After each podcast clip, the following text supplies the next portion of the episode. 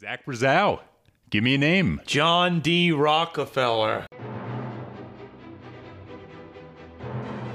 Welcome to Give Me a Name, where a guest presents me, Ben Kirschenbaum, with a dead historical figure they find interesting, and we discuss. Rockefeller kept a lot of his philanthropy a secret, partly because so many people would then ask him for money, which is the same reason I'm very private about the insane amount of charity I've done. All right, so today we are talking money. We are talking about, based on the metric, the richest man who has ever lived in the history Yeah. of America. Anywhere. Right Or in the world, I think. Unless you count some kind of oligarch who appropriated oil funds. but just straight up cash in his pocket. Yeah. John D. Big John. Maybe the richest person who has ever lived. He was almost the first billionaire. Most of the things I saw said that he capped out at about 900 million. His New York Times obituary said 1.5 billion. Wow. Yeah, okay. that's what it said. I think It, but the money changes. I don't know. And a lot of it, yeah, I've seen a lot of discussions of how exactly it translates when it hits its peak, which most people say is around the 19 teens after Standard Oil is split up. By modern standards, if you count it as the percentage of the American GDP that he actually had, he blows any modern billionaire out of the water. And his peers, Andrew Carnegie. You got Morgan, you got Carnegie, Right, right, right. Vanderbilt's a little bit Oh, before yeah. him. Anderson's granddaddy. Yeah, Anderson's granddad. All right, so John D. Rockefeller, born in 1839, he is the oldest boy of six children. He had an older sister in Richford, New York. And one thing to know about Richford, which is in kind of central, north central New York, during this time period in the center of New York State and in the West, it's called the burned over district in the early 1800s. Basically, huge religious revivals, so much so that they say the religious fervor is like burning in New York. I wonder what the religious revivals were actually like with the Second Awakening. Like, you can paint. I, I would love to know how religious people were back then. Could you say we're in a religious revival right now and just show people three hours of YouTube videos of Hillsong Church and be like, look how many people are here? It's a religious revival. Justin Bieber was getting baptized. I'm skeptical of how revived the revival was. I think that's fair. I mean, they're starting new stuff, right? Right, The right. Mormons are around That's this true. time. That's true. The Mormons did pop out of New York, too. Yes, right, right around the same area in this same general burned over district. Yeah. Joseph Smith has the calling, and the Mormons are born, and then over time they move west, eventually all the way to Utah. But one thing that is a little bit of a transition Mormons, polygamy, that is a central theme in Rockefeller's childhood Yes. because of his father. Right. Rockefeller's father, William A. Rockefeller, nicknamed Devil Bill, was a straight up snake oil salesman.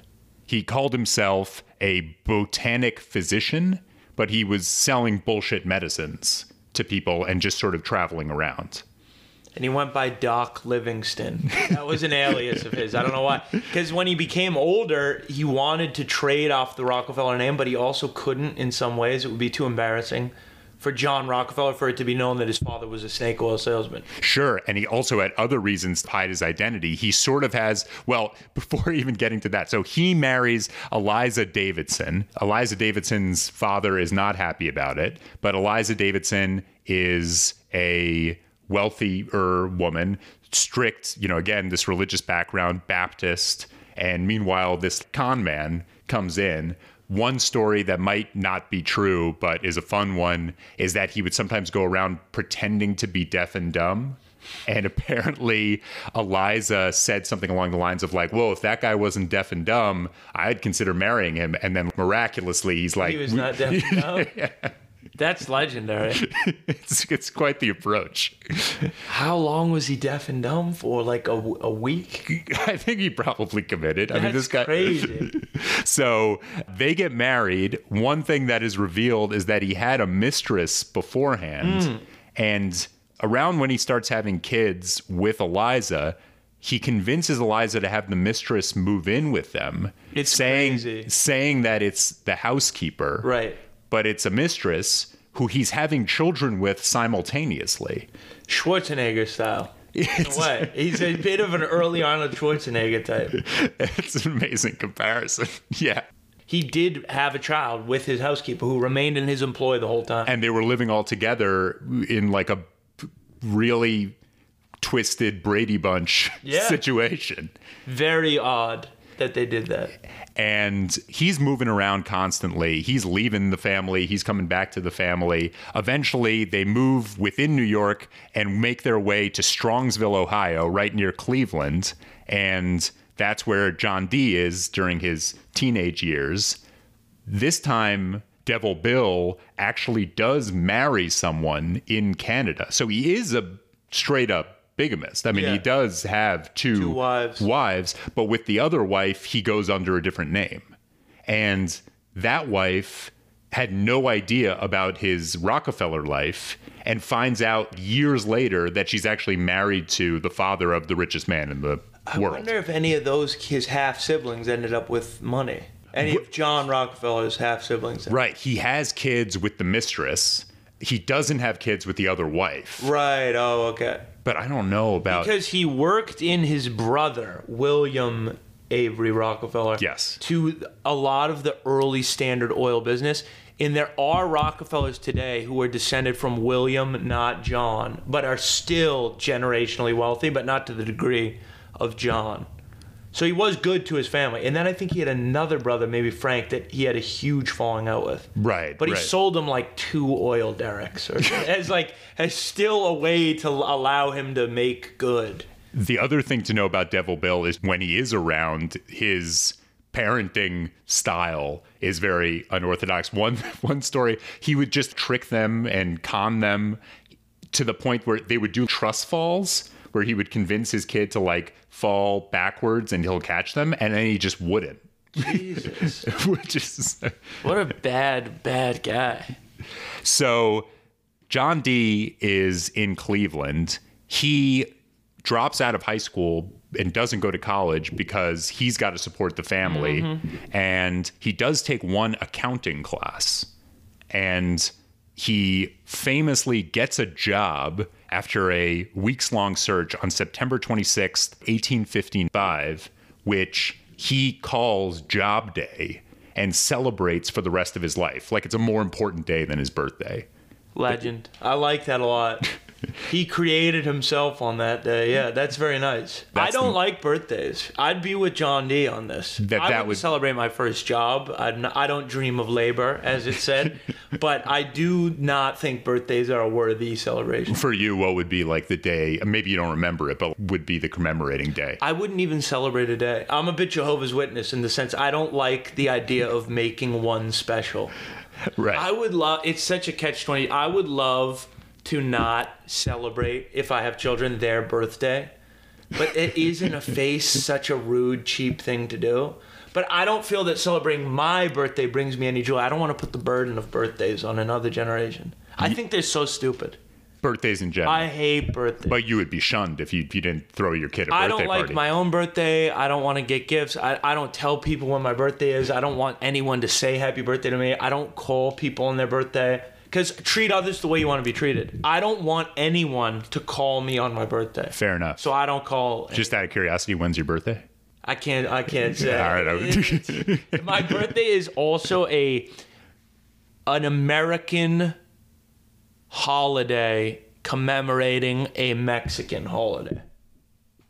An American holiday, Cinco de Mayo? Yeah, yeah. It's hard to say if Cinco de Mayo is actually a Mexican holiday, but it's definitely an American holiday. Okay, I won't call you. I will Yeah, completely. call- and if I see you, I'm shunning you. I would you. put fake birthday on Facebook. I don't want. I hate birthdays. Hate them.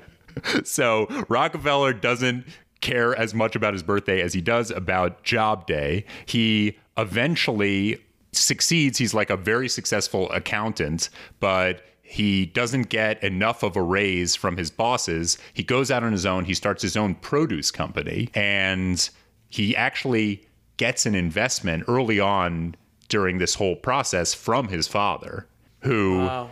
definitely makes him pay interest rates. Right, like it's, right. it's not a purely good deed. Yeah. But he does get his dad to help him out a little bit in the early process. Jeff process. Bezos style. Yeah, right. He's got a little Jeff Bezos with the parental investment, and he's got a little Arnold Schwarzenegger with the cavorting with maids. You know, Yeah.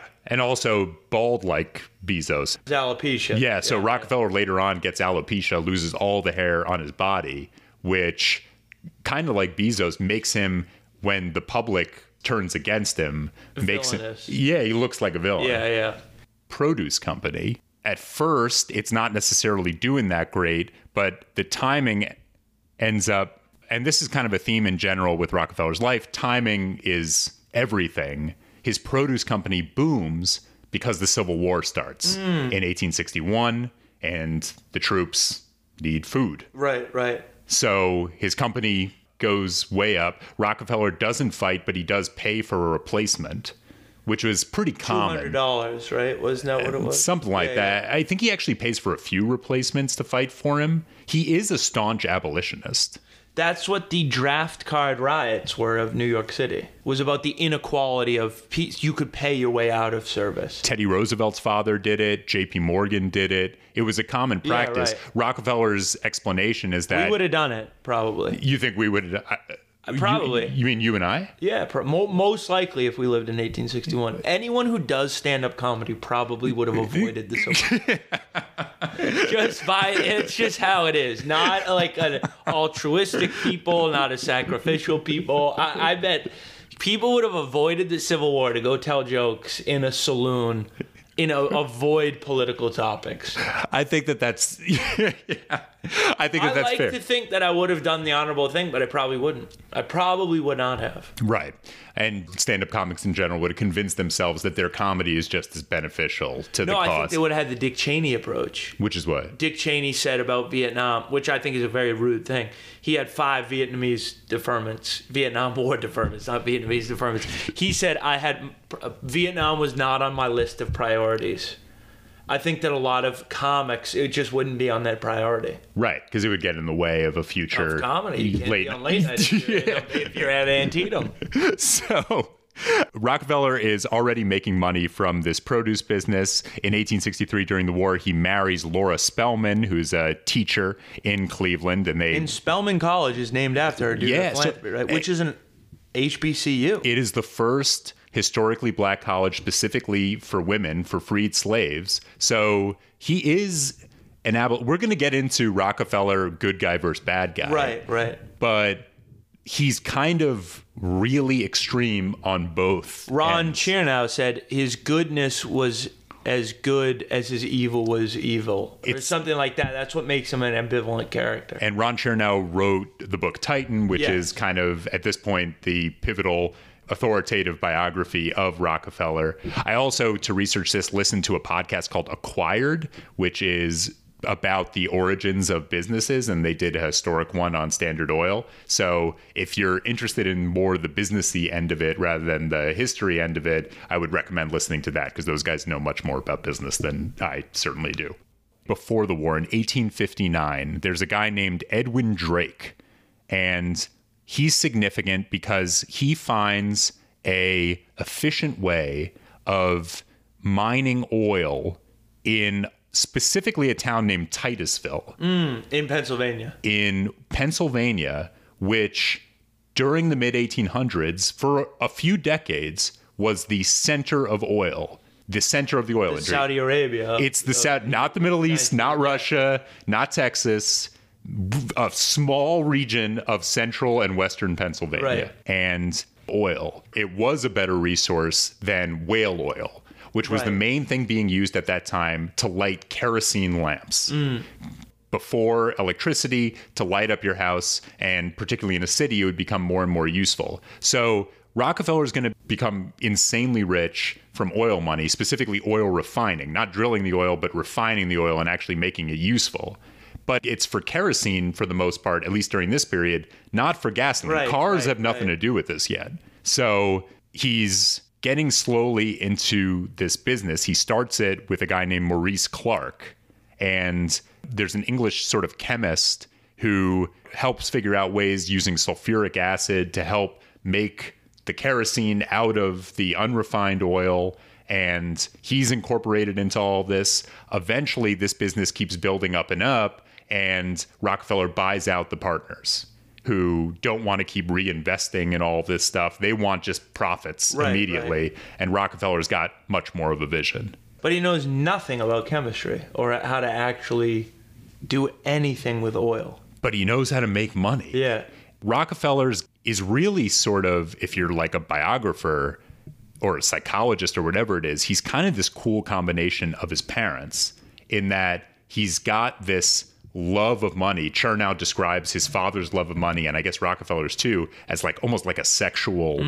He just loves seeing those numbers Mm. Right, go, go up. up. And he's got the ruthlessness and sleaziness of his father, but he's also his mom's son in that he's Baptist and religious and is constantly giving it away. From the very beginning, he's doing charity. So he's this weird, I don't know, this weird sphinx. Yeah. He's a charitable guy. yeah.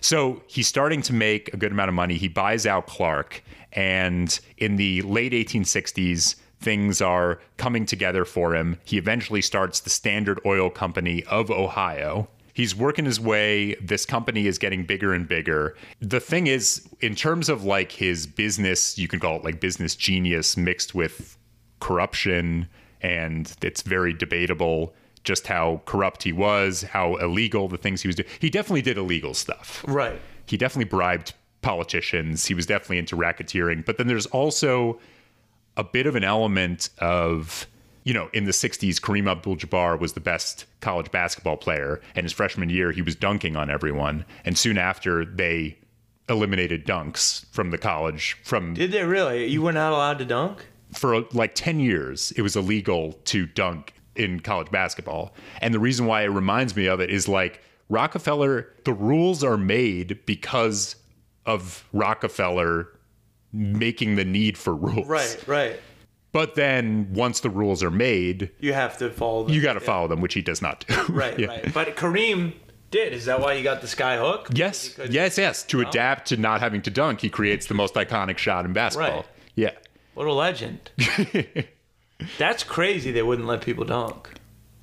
Kareem also said in like interviews that there was a huge racial It aspect. seems of it. racially motivated. Of course, obviously. that it was mainly the black players Right, dunking. right, right, right. Shame on the NCAA. So in 1871, Rockefeller, with some other people, making what's called the South Improvement Company. And mm-hmm. this was a way of them making deals with the railroad companies about delivering the oil. Essentially, it doesn't actually end up happening. And they create a deal with the railroad companies for them to get cheaper deals on transporting on their freight deals. Yeah, yeah, right, right. Because they they do so much volume. and the other companies, their competitors, get even worse deals. Right. According to this agreement, it causes an uproar. The South Improvement Company doesn't actually end up becoming a thing, but the damage is already done. And for a two month period, what's known as the Cleveland Massacre, Rockefeller buys up 22 of the 26 Cleveland refineries. So he's well on his way to creating a total Yeah, yeah, monopoly. right. Here's the thing uh, what Rockefeller does is basically later on, caricaturists will compare Rockefeller to like an octopus, Standard Oil to an octopus, Right, that right. its tentacles are all, are all over the place. It's almost a mafia cartel thing going on where he essentially is telling these different companies, come in with me. I'll give you a share of this. And if you don't, I'll lower the prices so much that I'll drive you out of business. Yeah, yeah, yeah. So it's just an offer they can't refuse. Right, right. And He's a ruthless guy. He- ruthless. But he does give a lot of money to the South to fight hookworm. So That was one of his big philanthropy things. They had a lot of hookworm because they had these barefoot children in the South. I think And- about shoes for them. and his charitable investments later on in his life, he essentially invents modern philanthropy. Mm-hmm. And obviously, the idea of philanthropy has been around forever, but the idea that a super rich person is not just going to throw money away without really thinking about it, but actually very consciously hire different people to f- get the most bang for their buck Right. with their various charities. And one of the things that he's really interested in is research. And effective altruism. This is a big cop out for a lot of people who want to make a lot of money. I'm making so much money so that I can give it away to the less fortunate. In his mind, that is who he is. He's like a benevolent dictator in his own mind. right. It's like I was given this, and he says this God-given gift to make money, almost like an artist is given artistic ability. It is then my duty to use it in a Christian Right. manner, and he gives tons and tons of money away. So when we say those numbers of him being the richest guy in the world, it's also incorporating the fact that he could have been richer Yeah, oh yeah, well, much richer. He creates the Rockefeller Institute, which is now Rockefeller University. University. And that university, over the course of the past hundred years plus, has done insane amount of breakthroughs. Very low profile though, because they don't have an undergraduate program, which Right. is interesting. Are a university, but not a college. And that understatement is also typical of Rockefeller. So Rockefeller University is named after him. Most things, though, are not really named after him. So there are a bunch of things that date back to Rockefeller that Rockefeller was responsible for that people have no idea Rockefeller Right, had his hand in. right. Most famously, the University of Chicago. Which was totally founded by him. The idea of building a Baptist university, particularly in what at that time was the Western United States. Right. I mean, it's like crazy how all over the place all this stuff is. Spelman College, named after his wife. Yeah, he was a charitable man. And one of his contemporaries who you mentioned, Carnegie, also super charitable guy. Big but library guy. yeah, the, The Carnegie Libraries, yeah. public libraries Right. wouldn't really be around without Carnegie. Right. But Rockefeller is almost like on a whole different level in terms of really organizing exactly how to give money away. The other thing he does is helps create medical schools throughout colleges in the country and basically the first real medical school as we know it, like a 4-year medical program that really teaches people how to be doctors, started at Johns Hopkins in Baltimore. Rockefeller likes this model and he helps create medical schools in this vein at colleges that already exist, like Yale. He should have just I don't know. They shouldn't have to go to school for eight years, doctors. Four years right out of undergrad. You should have made a bigger innovation. I don't like the John Hopkins model. I prefer the international model, five year program starting at 18. Takes way too long to be a doctor in this country. My dad started going to medical school in Russia. He's from Russia. He went to a medical school for almost four years when he was 18 and then started all over again in America. That's ridiculous. My dad was in training to be a doctor for like 15 years. That's crazy. And then he came to America and then did an unrelated undergrad and then went to med school.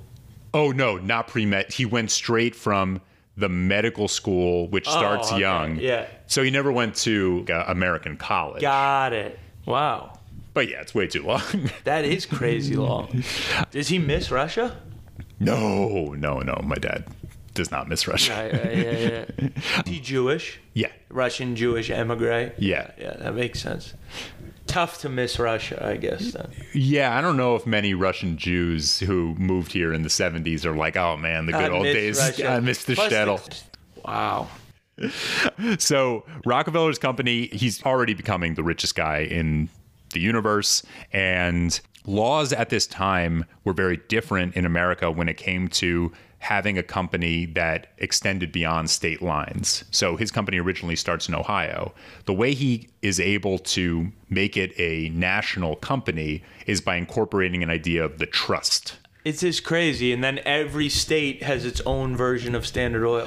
the stockholders report to a group of trustees, and this is his not illegal yet way of circumventing the law at I the time. This is there. This happens to some degree still, though. Like if you have, I'm thinking of health insurance companies, Blue Cross Blue Shield of Massachusetts. That is a different company than Blue Cross or Blue Shield for like Florida, for example, which is Florida Blue. But Right. they're both subsidiaries of Blue Cross Blue Shield.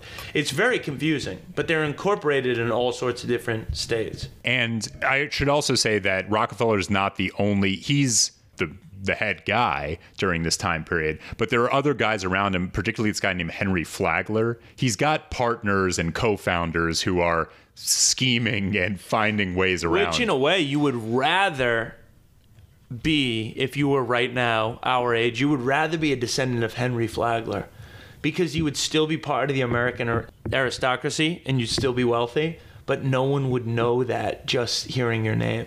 It's very it's very conspicuous to have the name Rockefeller. I mean, And that- there are a lot of people who carry it today. and yeah, it, you just equate it with privilege. Right. It's probably good though. You can be a socialite easily if you're a Rockefeller. I feel like at the end of the day, Yeah, you'd want to be. good. You'd yeah. rather be a Rockefeller than a Flagler, I guess. You're right. but if you wanted to get involved in organized crime, you'd rather. Nah, you could do that. I don't know. I'd like to meet a Flagler. Yeah, I'm sure that he's got descendants. If you were a young person trying to date and avoid gold diggers, you'd rather be a Flagler. You would know that your friendships were more sincere if you were a Flagler. You'd have to be on edge as a Rockefeller. That's the pro for Flagler. The That's pro the for Ro- pro. the pro for Rockefeller is You're invited more places, more suitors. Yeah, right. More people want to be with you if you're a Rockefeller, but you just don't know if it's sincere. Plus, generations of Rockefellers have then been involved in government. Winthrop Rockefeller, Nelson Rockefeller. Nelson Rockefeller. yeah. I'd rather be a Rockefeller, but a Flagler would be cool too. You know, I'd like to be a Flagler. The other thing that I should say, and again, I, my business knowledge is not very sophisticated, but from the businessy side, the reason why Rockefeller is able to grow so much is that he incorporates, I guess, what's called both vertical integration and horizontal mm-hmm. integration. Horizontal integration would be the idea that he's absorbing all of these other refineries, Right. Things that are within the same mold as him. But the vertical integration is kind of even more interesting. Basically, it's that he's either buying up or in some way controlling everything involved in his company. So, like, he buys forest area to make wood for the barrels so that he doesn't have to pay for people making barrels. He hires his own plumbers so that he doesn't have to look outside for plumbers. Eventually, he's able to even bypass the railroads Right. and create pipelines that he controls. So not only does he have over 90% of all the refining business, but he also controls every element within it. It's legendary. It's, It's total accumulation of resources. from a legal standpoint, the big milestone is 1890, the Sherman Antitrust Act, which is put forth in Congress by a senator, Sherman, who is actually the brother of William Tecumseh Sherman, hmm. the famous Civil War general. Right. The ironic thing is that this act has such little teeth and is so vague that Rockefeller actually supported Sherman's campaign for senator both before and after the Sherman Antitrust And he Act. was- basically the way Rockefeller looks at this act, which 21 years later will dissolve his company, is that great. People now see that there's something legal on the books to quote unquote stop me, Right, right, right. But I'm not going to do Yeah, anything yeah. about it. It's some quote in it that it's outlawing trusts that have quote combinations in restraint of trade, combinations in restraint of trade, which is just like so ambiguous. And it would take a while for them to use this thing to actually take Standard Oil down. They're starting to go after him legally in the 1890s. In the middle of the 1800s, Rockefeller says he wants to retire. 50 at this point, right? Yeah, he's exhausted from his philanthropy. He's for, like like literally exhausted because he put so much work Right. into it. And he's also accomplished basically everything he can in the business world, but he does stay on for the title as president, which will come to bite him in the ass. Rockefeller never gets too involved with politics beyond giving money to campaigns. In the 1896 election, William McKinley is elected, and Rockefeller loves William McKinley. He's kind of in the pocket of these big barons. But it's around the late 1800s that there's this guy, this governor in New York, who is causing them trouble Theodore Roosevelt Big Teddy. they want to quiet this guy Right. because he's clearly going after at this point standard oil is actually located in wall street and they have stuff in new jersey and the whole thing i also learned their main building 26 broadway now the bull is outside of it In Rockefeller's house, I think was like 36 West 54th. yes They went to the Riverside Church. You can go to a lot of the places that he used to go to. i think he lived close to what is now rockefeller center Yeah, if he's on West 54th, Yeah. for sure. Yeah. he and other rich people who are doing these trusts and all that stuff are trying to get rid of Roosevelt. So they come up with a great idea, which is make him William McKinley's running mate in 1900. No one's less powerful than Right, the vice right, president. right. Six months into McKinley's second term, he gets shot, and all of a sudden, Teddy Roosevelt, who will become known as the Trust Buster, is the president and will be president for the next eight years. Big backfiring.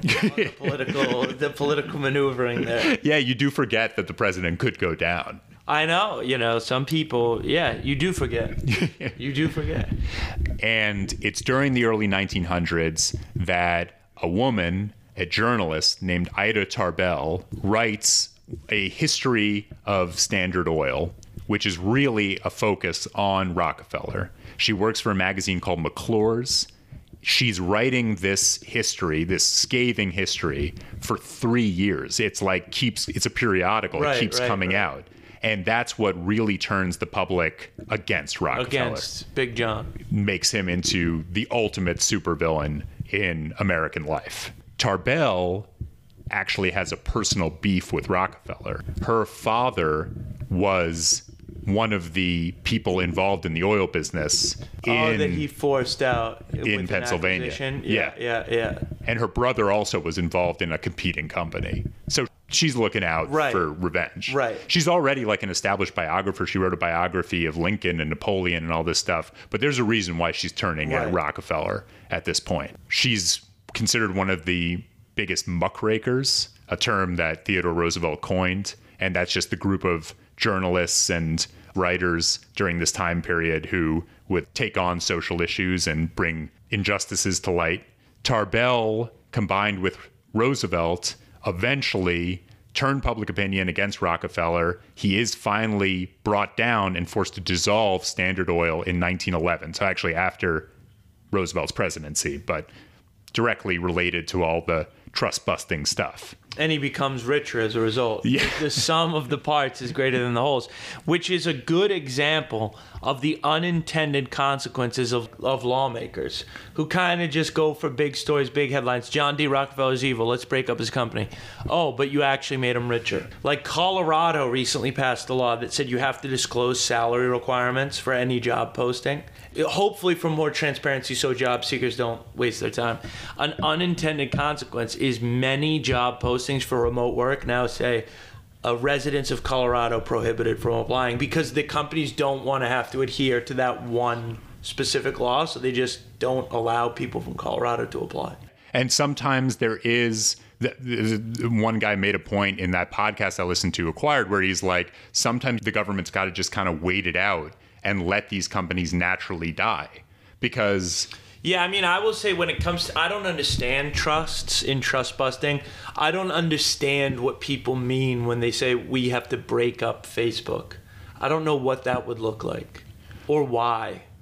and in Rockefeller's case, You We don't- all those 50 companies into their own company, all these companies become their own company. but he has shares in all of them. He has shares in all of them. This is when he's launched from a mega millionaire into a billionaire. Right. And the companies that it splits up into, you might not have heard of Standard Oil, but you have heard of ExxonMobil. Exxon Mobil, Chevron, one of the outlets of BP.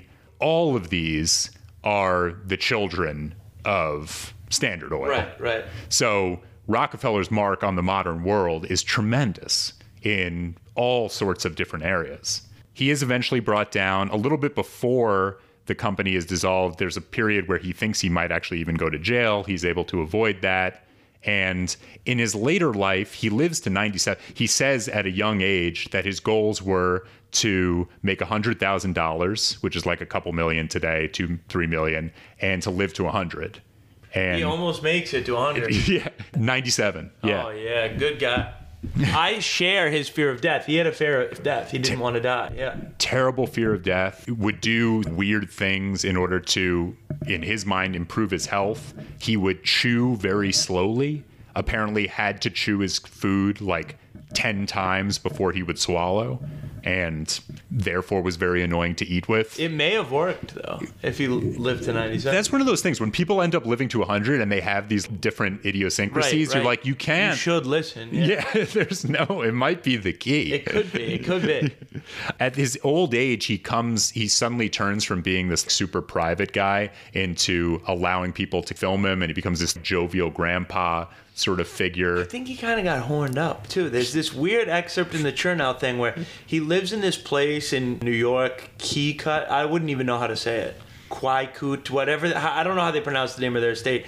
But he has someone over for like a ride in his Model T, and he's like getting handsy in the back. He becomes this insane pervert Yeah. when he's in his 80s and 90s, Right. where he just can't sit with a woman without putting his hand up her dress or, yeah. I wonder why. If he must have, maybe I don't know. Maybe he was a bad guy, or maybe he was suffering dementia. It's I don't want to make excuses for. Him. No, but it is weird that this guy who was It is like a personality twist. He was a chaste man. yeah, mostly. uber religious Right. guy, and was then his it, wife deceased at the, when he got? I think so. Like this. I think so. And then yes, he eventually dies in 1937 at the age of 97. His son John Jr. is one of the main people to take on the Rockefeller Company in names. Is insanely charitable too for national parks. Acadia National Park is preserved because of him, and Rockefeller Center, which is built during John D.'s life, but really it's John It's Jr. John Jr.'s project. Yeah. And David is a grandson. John Jr.'s first son is David Rockefeller, who was president of J.P. Morgan, I believe. And Nelson Rockefeller becomes vice president, and that's also a And grandkid of John New. York, Rockefeller Republicans. Yeah. The Rockefeller Republicans might be making a comeback. So what- People are throwing that term around a little bit. Yeah, so it's like Compassionate conservatives. socially liberal, Yeah. fiscally conservative. Yeah, but I don't even know that they say fiscally conservative. They say like business-minded liberals. I think is what you could say. But I think Rockefeller had very draconian drug laws, so I'm not sure how liberal they were socially. So why did you choose John D.? I like John D. his fear of death, which I relate to. I like that he was not just a great American, great in the sense of larger than life, but he spawned a great American family. I don't think that the Carnegie family had this level of impact with this level of descendants. I don't think that the Vanderbilts did, besides Anderson Cooper. You know, I, his mother was a socialite. He was. I consider Anderson Cooper a socialite. I don't consider a telejournalist to be a journalist. So he's a socialite. His mother was a socialite.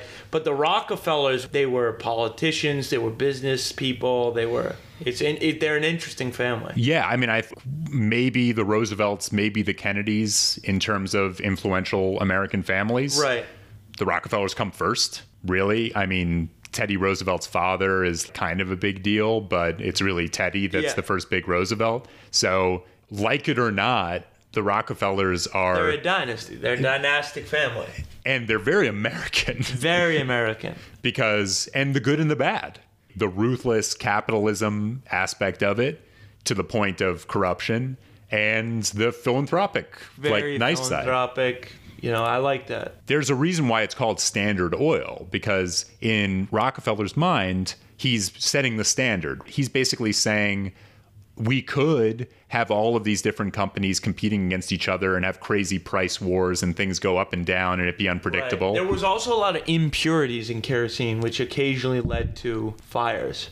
So- People would die with their kerosene lamp. So his argument is by standardizing things, by having it all under my moral control, I'll make the prices good. I'll make it good for the consumer. It'll be good for everyone. Right. And, it And- probably largely was, just like Amazon is. People spend less money to get more stuff. the argument from him is not crazy, but it gets out of control. Yes. John D. Rockefeller as one of the most two-faced, and I don't mean two-faced as like Two sided, like two, Two heads si- of a coin. yeah, is is up there for me for American figures. Yeah, he's a good. It was a life well lived. It was an impactful life. Most people don't have an impactful life. yeah, fair enough. You know, when I think of a guy like, if I think of Anderson Cooper, like who's probably a good guy, right? Maybe more people would say Anderson Cooper is a good guy than would say John D. Rockefeller. But has Anderson Cooper had as much of an impact on the world as John D. I Well- would say no. It depends how many more New Year's Eve ball drops he hosts. That's I think true. if he but gets hey, to for me, he turned on Kathy Griffin. I, that's that is my main bone to pick with Anderson Cooper. what did he do with Kathy Griffin? Oh, when Kathy she did Griffin, after she did the beheading Trump photo, everybody, including Anderson Cooper, who ostensibly was a friend, turned the back on her. What Anderson Cooper should have done is he should have had the honor that Chris Cuomo had to stick up for someone who had done something wrong at the risk of his own job. I'm starting to think that the reason why you picked John D. Rockefeller is because you have a beef with the Anderson because you have a beef with the Vanderbilts via I Anderson am- Cooper. I'm Rockefeller over Vanderbilt. And Anderson Cooper has gone on like ridiculous record as to say he had no inheritance and never received anything from his mother, which is, I think, just patently false. It's just an outrageous thing to say. Because at the very least, even if you didn't get one dollar, everyone knows that you are of that family, which has made a major impact in your life. I'm, I'm gonna be hon- I like when I prepare for these things, I try to like you know think oh it could go in this direction, that direction. I had no idea that we would get to Anderson Cooper It's- at all. it all comes down to Anderson Cooper. I think. I think that Anderson Cooper is the flip side. Like you can, you can view anything through like the lens of comparing them to Anderson Cooper. Fair enough. Yeah. You mean any person? Any person, but in a way, I think John D. Rockefeller might have given the Anderson Cooper treatment to his brother William because they had a problem and they did part ways. But William Avery, I think, was still worth hundreds of millions of dollars. But they they did move on from each other the way that Anderson moved on from Kathy Griffin. Okay. Well, I, I mean, I feel like we went over Rockefeller, but we should leave it at the most important point, which is Cooper bashing, one of the my favorite pastimes. I do like Cooper, though. He's at both sides, but I don't like cable news. Let me put it this way Anderson Cooper, for me, is the embodiment of cable news. Some people would make Tucker Carlson the embodiment, other people would make Rachel Maddow. I hate cable news. Okay. I think it is dishonest. I think it has no integrity. I think it makes the world significantly worse. Whereas, and it is so boring to me that people use their entertainment hours watching sanitized tellings of current events. It's disgusting. Cable news, if you care about news, if you care about art, if you care about American democracy, if you are a cable news host like Anderson Cooper, you should end your show. That's what I would say. Anderson Cooper should end his show. You heard it here. I think that CNN is worse for this country than Standard Oil was. All right. Well, I I can't argue with that. Zach Brazow, thank you so much for being on. Is there anything you wanted to plug? No, I don't want to plug anything. Yeah, just see me on the web. I'm out there. Thank you so much for being on. Thank you for having me, Ben.